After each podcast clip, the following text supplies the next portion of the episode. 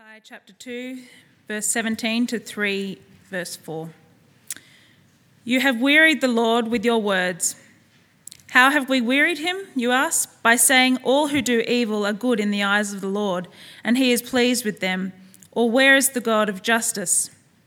I will send my messenger who will prepare the way before me. Then suddenly the Lord you are seeking will come to his temple.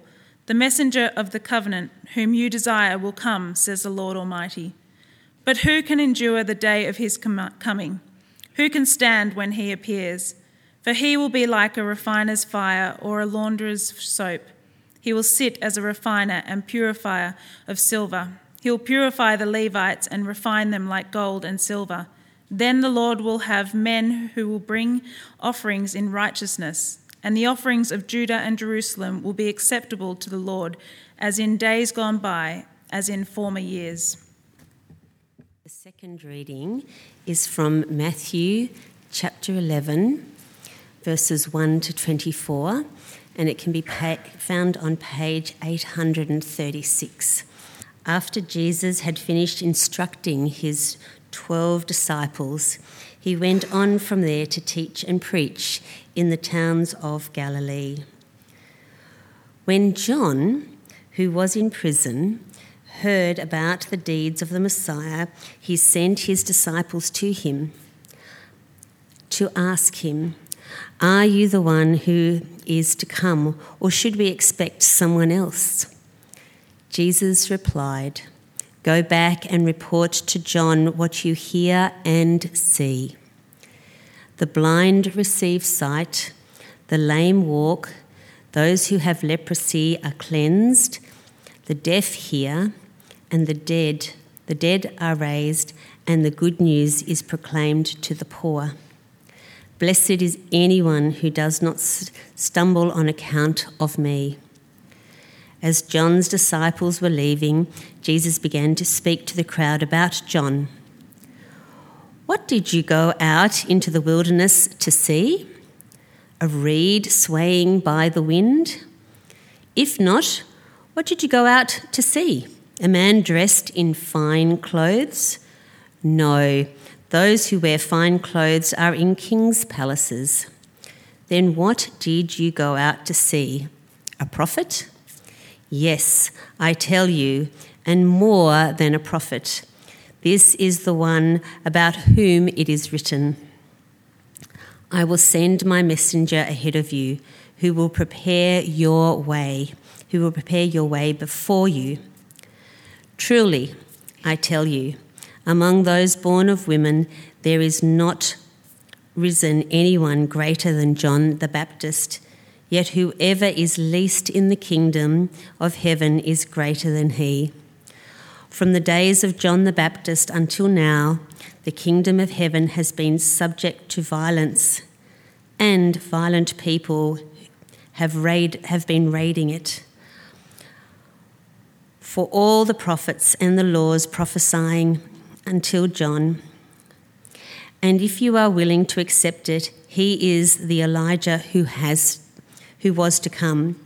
Whoever has ears, let him hear. To what can I compare this generation? They are like children sitting in the marketplace and calling out to others. We played the pipe for you, and you did not dance. We sang a dirge, and you did not mourn. For John came neither eating nor drinking, and they say he has a demon. The Son of Man came eating and drinking, and they say he is a glutton and a drunkard, a friend of tax collectors and sinners. But wisdom is proved right by her deeds. Woe to unrepentant towns. Then Jesus began to denounce the towns in which most of his miracles had been performed because they did not repent. Woe to you, Chorazin! Woe to you, Bethsaida! For if the miracles that were performed in you had been performed in Tyre and Sidon, they would have repented long ago in sackcloth and ashes. But I tell you, It will be more bearable for Tyre and Sidon in the day of judgment than, than for you. And you, Capernaum, you will, will you be lifted into the heavens? No, you will go down to Hades. For if the miracles that were performed in you had been performed in Sodom, it would have remained to this day. But I tell you that it will be more bearable for Sodom on that day of judgment than for you. This is the word of the Lord. Thanks be to God. God. Thanks, Donna. I want to begin tonight by asking you who your heroes of faith are. So, who are the men and women in your Christian life who have inspired you, shaped you, encouraged you in your faith? If I think about that question, there are so many. I want to just highlight three tonight. Uh, the first is a, a, man called Charles Simeon. Charles Simeon is my hero of preaching. Uh, he preached in the same church in Cambridge, Holy Trinity Cambridge, uh, for 54 years in the same church. And that sounds amazing. What you've got to realize is for the first 30 of those years, the church wardens locked the doors because he hated the word of God being preached. And despite the opposition, despite all the objections, Charles Simeon was so persuaded the word of God was powerful, he kept on preaching the word of God. Extraordinary preacher. Not just a preacher, a prayer. In his attic, he had a prayer desk. And he would kneel at this prayer desk and pray these bold, big prayers because he says, God says to ask, to seek, and to knock. So I'm asking, I'm seeking, and I'm knocking. He was an incredible pastor. He was once described as perhaps the most influential minister in the Church of England. So I love Charles Simeon. Great man of God. And yet, and yet, Simeon suffered these periods of intense loneliness, deep lows periods of doubt and questioning and struggling. And that's okay.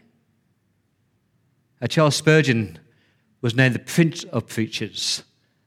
He started preaching age 16. By the age of 20, he would command thousands. He would pace around the platform acting out Bible stories. Uh, he once said he was fed up with polite English preachers. He really, really believed that when the word of, word of God went out, it would transform souls. He was an incredible prayer. He said, We're talking to the Lord, so let your words be few, but your heart be fervent. He really believed that the prayer meeting of the church was the, the graceometer of the church. The, the spiritual health could be defined by the church prayer meeting. He was so well loved at his funeral in 1892, 100,000 people turned out to farewell him. An incredible man of God. And yet, Spurgeon suffered deep discouragement, deep doubts, and deep depression. And that's okay, isn't it? Uh, John Stott was the, the minister of All Souls Langham Place in London for 60 years incredible preacher.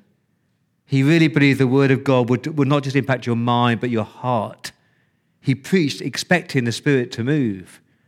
Incredible prayer, incredible pastor. One of his assistants said he was marked by humility. When you met him after church, it felt like you were the center of his attention. And God used John Stott mightily to, to impact thousands of people. And yet, John Stott struggled questioned and doubted his faith. Read his biography, he talks about tears pouring down his cheek because the, the pressure of life and ministry was just too much for him. And I love that. I love that God raises up these great, mighty spiritual giants, and yet many of them doubted and questioned and struggled, and that's okay. Uh, John the Baptist, who we're going to study tonight, was the first faithful, fearless follower of Jesus. He's that crazy dude who lived in the wilderness and ate locust and honey and wore camel hair. He's this bold, passionate, gutsy man of God. And yet, when you meet him tonight, he struggles. And that's okay. So, Matthew 11, verse 1, after Jesus had finished instructing his 12 disciples, so he's just gathered his disciples and he looked at the crowd and says, This crowd, they're not significant and successful. They are harassed and helpless. They are broken and burdened, and they need to hear about the love of God. And Jesus just sent out his 12 disciples. He's commissioned them to be courageous for Jesus. Look at verse 2. Uh, when John the Baptist, who was in prison, heard about the deeds of the Messiah, so that's the setting of Matthew chapter 11. John is in jail, he's in prison for his faith. And if you know the story, the king of the time is a king called King Herod Antipas. And Herod Antipas decides one day he doesn't love his wife anymore. He's going to leave his wife because he's fallen in love with his brother's wife. And so he divorces his wife and marries his brother's wife, Herodias. And John the Baptist, this bold man of God, stands up and rebukes Herod and says, You've been selfish, you've been immoral, and for that he's, he's chucked into jail. So that's the scenario. John is in prison, he's pondering and processing. And Matthew 11 divides into three neat sections. They all start with a question, they all quote an Old Testament, and they end with a proverbial saying or wisdom saying. And the first section, verses 2 to 6, is all about doubt. Doubt. It's okay to have moments of doubt. I'm not talking about unbelief. Uh, unbelief is when you deliberately deny God. Unbelief is when you say, I don't believe anymore, I don't believe in Jesus anymore. Uh, doubt is when your circumstances and your faith don't seem to match up. Uh, A doubt is when you say, I believe in God. I believe that God is good and I believe that God is powerful. I believe that God provides and protects and is present with me. And you know all that stuff about God. And you look at your life, you say, it doesn't quite match right now. And you struggle and you question and you doubt. And that's okay. That's what John the Baptist is doing here. Verse 3 He's in prison and he sends his, his disciples to ask Jesus, Jesus, are you really the one who is to come? Or should we expect someone else? Jesus, are, are you really God's chosen Messiah? Or is someone else coming in the future? It's a really strange question.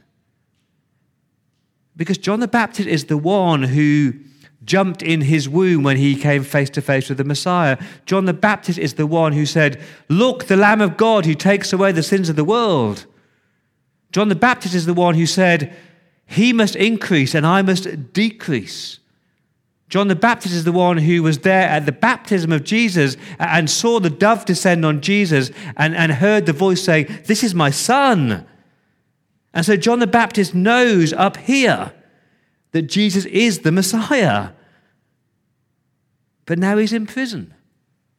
And life hasn't turned out quite as he expected it to turn out. And he's discouraged and he's perplexed and he's confused and he's pondering and he's questioning and he's doubting. He's saying, Jesus, are you really the Messiah?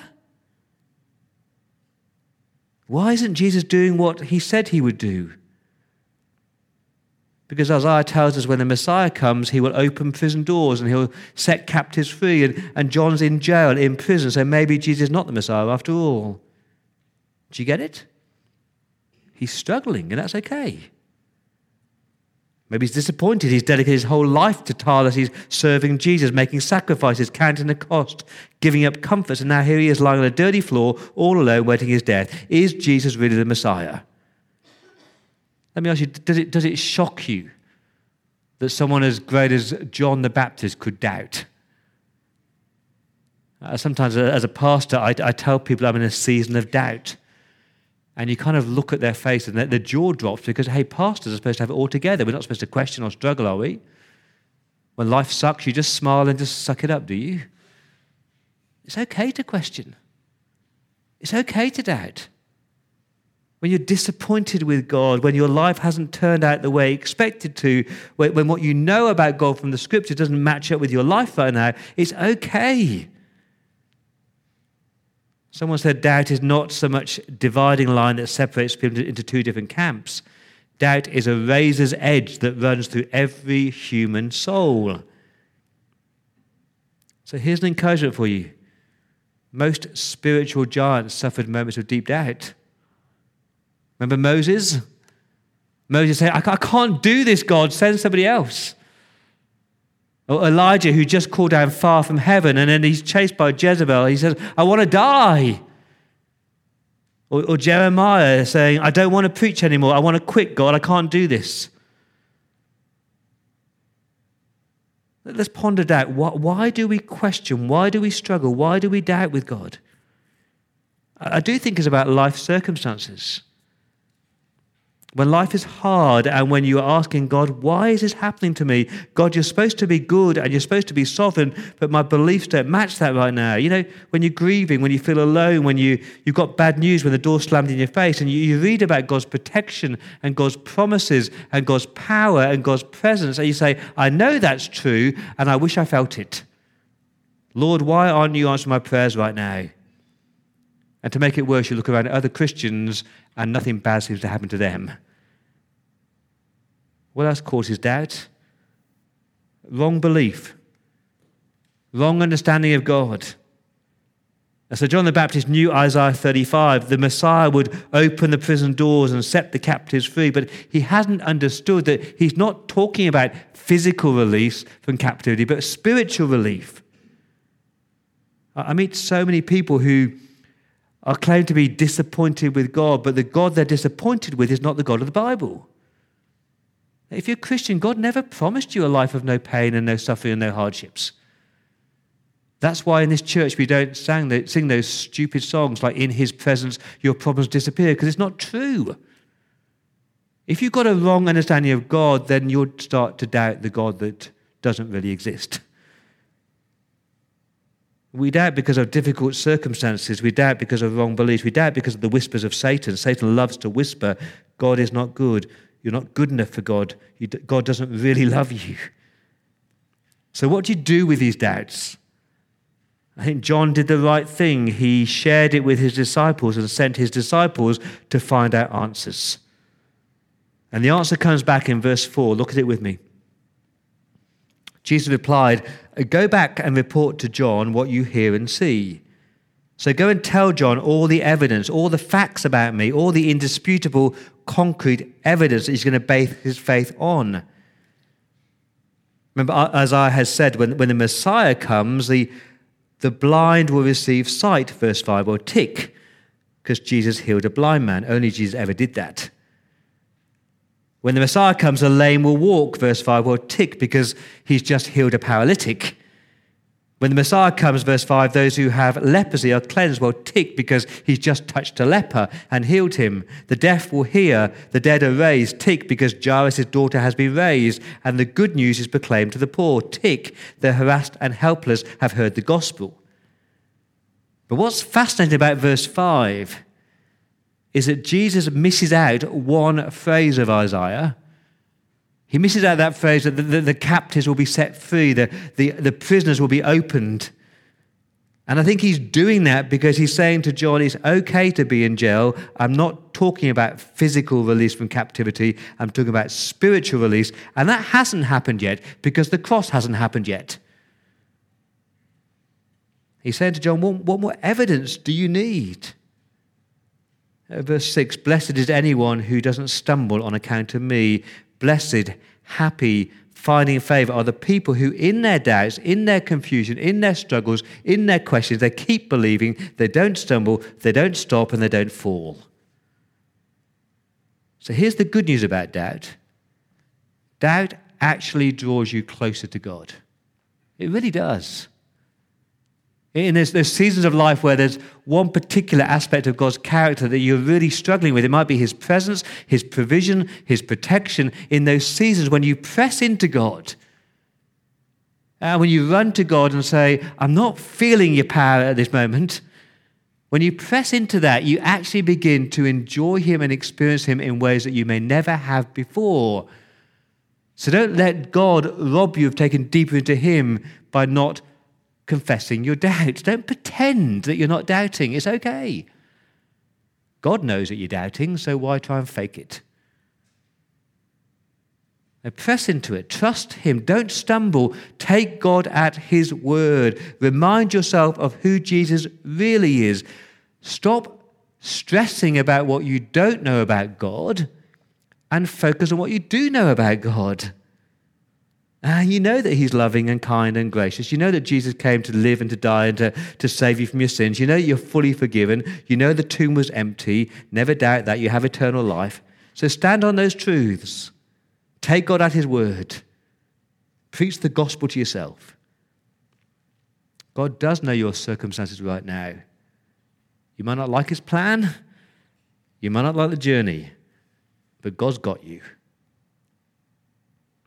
So, number one, doubt. See, number two, the word is gutsy. Great word, gutsy. It means to be bold, to be courageous, to be passionate. Say to yourself, it's good to be gutsy for God. It's good to be gutsy for God. Do you ever imagine what uh, people might say about you at your funeral? What, what kind of words would you want people to use about you at your own funeral? I'd love people to say about me, oh, Paul was kind or faithful or forgiving or humble, those kind of words.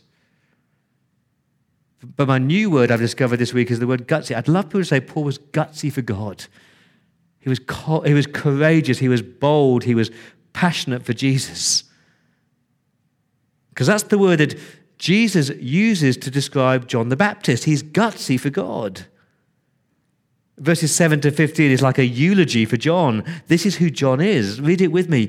Uh, verse 7 As John's disciples were leaving, Jesus began to speak to the crowd about John. This is what John is like. Here's the question What did you go out into the wilderness to see? What, what kind of man were you expecting in John the Baptist? A reed swayed by the wind? Did you expect John to be uh, useless and weak and tossed around by every latest fad and listening to all the garbage of this world? And that's not John. John was solid and strong and fearless and firm. He was gutsy. He wasn't weak and he wasn't worldly. Verse 8 If not, what did you go out to see? What kind of man were you expecting? A man dressed in fine clothes, a man who had the latest fashion and latest sunglasses and latest water bottle, a man who fitted in with the world and looked no different from the world? No. Verse 8 Those who wear fine clothes are in the king's palaces, not giving up things for God. That is John the Baptist. He, he chose not to fit in with the world. He chose to walk away from wealth and prosperity and success and being known. He chose to go and just serve God wholeheartedly. He didn't fit in, he stood out, he was different. Uh, Spurgeon has a great illustration of running down a hill. I don't know if you've ever been running down a hill and the incline of the hill is much steeper than you thought. And as you start running, you can't stop yourself running because the momentum takes over. Spurgeon says this uh, You Christians ought to watch out against the beginning of worldly conformity. I believe the growth of worldliness is like strife. Once you begin, there's no knowing where you will stop. I sometimes get this question put to me concerning certain wealth or worldly amusements. Mr. Spurgeon, may I do so and so? And I'm sorry whenever anyone asks me that question. If a person's conscience let him say, Well, I can go to A, he'll very soon go to B, and then C, D, E, and all through the letter of the alphabet. He just won't stop. Beware the beginning of worldliness and of wealth. So, so John is gutsy because he's not worldly. He refuses to succumb to the wealth of this world. And he's gutsy because he's a great man of God. Verse 9, then what did you go out to see? What kind of man were you expecting? A prophet?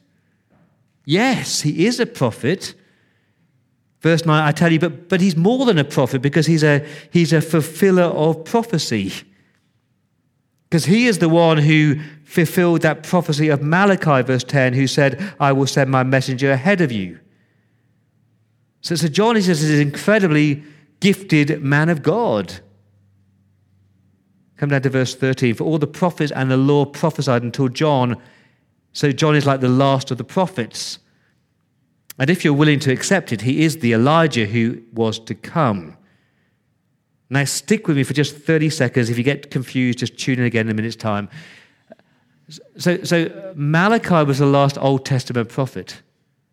And Malachi predicted that before the Messiah came, Elijah would come. But Elijah had died many years ago, actually, just taken to heaven, actually. And then when John the Baptist comes in John chapter 1, uh, they say, Are you Elijah? And John says, Of course I'm not Elijah. But then you read in Matthew 11 that Jesus says, No, John the Baptist is Elijah. So it's confusing. Is he Elijah or is he not Elijah? And the answer comes in Luke chapter 1, because when John the Baptist is in the womb, an angel comes and tells his parents that, that John the Baptist is going to come, listen, in the, in the spirit and in the power of Elijah. That's who John the Baptist is, this great man who comes in the spirit and in the power of Elijah. He was bold, he was courageous, he expected and attempted great things for God. Tune back in again. John was an extraordinary man. Uh, verse 11 says, I tell you, among those born of women, there has not risen anyone greater than John the Baptist. No one greater. That's a bold claim, isn't it? Greater than Abraham, Isaac, Jacob, Moses, David, greater than anyone. I was thinking this week, how do you define greatness? What defines a great man or great woman? We tend to define greatness by what? By education, achievements, wealth, status, success. John the Baptist had, had none of those. None of them. And yet he's the greatest man who ever lived. So, why is he so great? He's so great because he was filled with the Holy Spirit from the womb. He's so great because he, he faithfully and fearlessly proclaimed the gospel to people. He's so great because he refused to conform with the world. He's so great because he would not bow down to culture. He wasn't popular. He faced verbal abuse from religious people. That's verse 12, all that violent stuff. But he kept on pointing people to Christ. Look at Jesus, not look at me. It's a great word, gutsy, isn't it? Well, look again at verse 11. It's an extraordinary verse. Underline verse 11. Truly I tell you, among those born of women, there has not risen anyone greater than John the Baptist. Yet, look at the last half, whoever is least in the kingdom of heaven is greater than John. That is mind blowing. Whoever is least in the kingdom of heaven is actually greater than the greatest man who lived to this point. So, who is least in the kingdom of heaven? And the answer is, is you and me. If we believe in Jesus. If we believe in Jesus, God says that you are greater than the greatest man who ever lived. How does that work? We may not preach to thousands, we may not go and live in the wilderness. But remember that John pointed to Christ we get to experience Christ. John announced the Messiah was coming. We get to live as someone whom, for whom the Messiah has already come. And John said, Look, the Lamb of God who takes away the sins of the world. We get to live as people who, who experience full forgiveness, full cleansing. Like if you believe in Jesus, you are greater than John the Baptist. We have the Spirit of God, the same power that raised Christ from the dead lives in us. And have you thought about this? We have the potential to reach so many more people with the gospel of Christ than John the Baptist ever did. It's incredible, isn't it? Like John the Baptist, let, let, let's be bold, courageous, not concerned about what people think about us, not succumbing to the ways of this world, but being not being been swayed by, by latest fads and latest fads. Let's be radical. Let's be full on for Jesus. You may be mocked. You may face opposition. You may even go to jail like millions of Christians around the world right now. But please be gutsy for God. Maybe the Spirit's talking to you right now, which is why verse 15 says, Whoever has ears, let them hear. So John doubted, and that's okay. John was gutsy for God. Lastly, and more briefly, John was realistic. Be realistic about people's response to Jesus. And not everyone is going to love it when you tell them that God loves them. Not everyone's going to love it when you tell them that Jesus died for them. Not everyone's going to love it uh, when you live a different lifestyle because of Jesus. When, when you shine light into dark, broken people, not everyone's going to like it. Verse 16, here's the question To what can I compare this generation? That's the question. What are, what are people of this world like? Are they educated? Are they advanced? Are they wise? Are they empowered? A recent survey was done as to how you would describe millennials. So, apologies for any millennials here tonight. And here, here's the words used millennials are fearless and fabulous and cool and empowered. But the top two words to describe millennials were this entitled and self centered. Entitled themselves centered. And nothing has changed. Look at verse 16. Uh, Jesus describes this generation. They're, they're like children. The word there is like, they're like spoiled brats, entitled, self centered, spoiled brats, sitting in the marketplace and calling out to others. We played the pipe for you, but you didn't dance. We sang a dirge, you didn't mourn. And just so you understand verse 17, kids at that time in the marketplace, they, they played two different games. One was called weddings and one was called funerals. They were the two games they played in the marketplace. And so, so one child would say, Hey, let's all play weddings. And so they would play the pipes, then would dance and celebrate. And then one sport that would say, I don't want to play weddings, I want to play funerals. And so they stopped playing weddings and play funerals. And all the kids would just pretend to mourn and do a dirge. And then, one sport would say, I'm fed up of playing funerals, I want to play weddings. And that's what Jesus is saying here that, that this generation, they, they are so fickle, they're so self centered, they only think about themselves all the time, and they're just entitled. And so, verse 18 John comes and he doesn't eat or drink, and they say he has a demon. We don't like John because he's too harsh, too conservative, too legalistic. We don't want a funeral, we want a wedding. And then Jesus comes, verse 19, they don't like him either because he comes eating and drinking, and they accuse him of being gluttonous and a drunkard. And you just can't win. But, verse 19, wisdom is proved right by her deeds. That's the proverb. Look what John did. He led thousands to repentance. He prepared the way for the Messiah. Look what Jesus did. He lavished people with love. He died for the sins of the world. This is the crazy thing about the Christian gospel. You can present the most beautiful, gracious, loving, caring gospel presentation and just tell people that God loves them to death and they can have peace and they can have pardon, they have forgiveness, they can have joy, they can have hope. And people in our world will say, I don't like that, don't want to hear that, doesn't fit into my worldview. Shut up. And so you try a different angle. You say, Well, let me tell you about hell, shall I? Hell, fire, and brimstone. They say, I don't like that either. And so, what do you do when people don't like a message of love and grace and kindness? And what do you do when people don't like a message of hell? Well, let's stop speaking, shall we? Let's just water down the gospel and tell people what they want to hear. No. You, fo- you fearlessly, boldly, graciously, lovingly keep on talking about Jesus. We live in a world that is fickle, entitled, and self centered.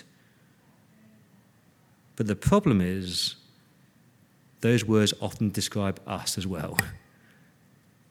And often we sit here in church eh, and God is trying to teach us something, and like little children are saying, God, I don't want to hear this, God, I don't like this. And if we just allow God to actually lovingly, caringly shape us and, and influence, and if you find verses 16 to 19 confronting, Jesus unloads both barrels in verses 20 to 24. We're finished with this. Uh, Jesus began to denounce, to condemn all the towns, all the places where most of his miracles had been performed because they refused to repent. That they had seen Jesus' power, they'd seen his miracles, his might, but they refused to believe. He says, Woe to you, Chorazin, woe to you, Bethsaida, woe to you, Capernaum, these, these cities. And so you grasp this. These are the cities where, where Jesus raised the dead, fed the 5,000, healed the paralytic drove out demons. They, they'd seen the miraculous powers of Jesus, but they refused to believe. And Jesus says, Woe to you. Woe is a terrible word, isn't it? But I think woe is a great word for Sydney. Woe to you, Sydney. You have all the access to the gospel than any other generation. Woe to you, Sydney. You've got a church on every second corner. You've got Bibles coming out of your ears. You've got Bibles on your phone and on your iPads, on your computers. Woe to you, Sydney, where you can go anywhere to hear about Jesus. It's not that you can't hear about Jesus, it's that you don't want to. You say, I don't like this. And it's fascinating. The gospel is going out all over the world. There's revival in Africa, there's revival in jails, but in Sydney, people just don't want to hear. Don't be surprised. We're sad but not surprised. So, what do we do? We're gutsy for God, aren't we? We believe that God loves people, so we keep on graciously, lovingly, kindly sharing the love of Christ. I don't know who your heroes of faith are. I love that my heroes often doubted, and that was okay, because I often doubt. I believe, but there's times of struggle. I love that my heroes were gutsy for God. They weren't weak, they weren't worldly. They were just great, bold, powerful men of God. And they were realistic. Not everyone's going to like it, and that's okay. So let me pray.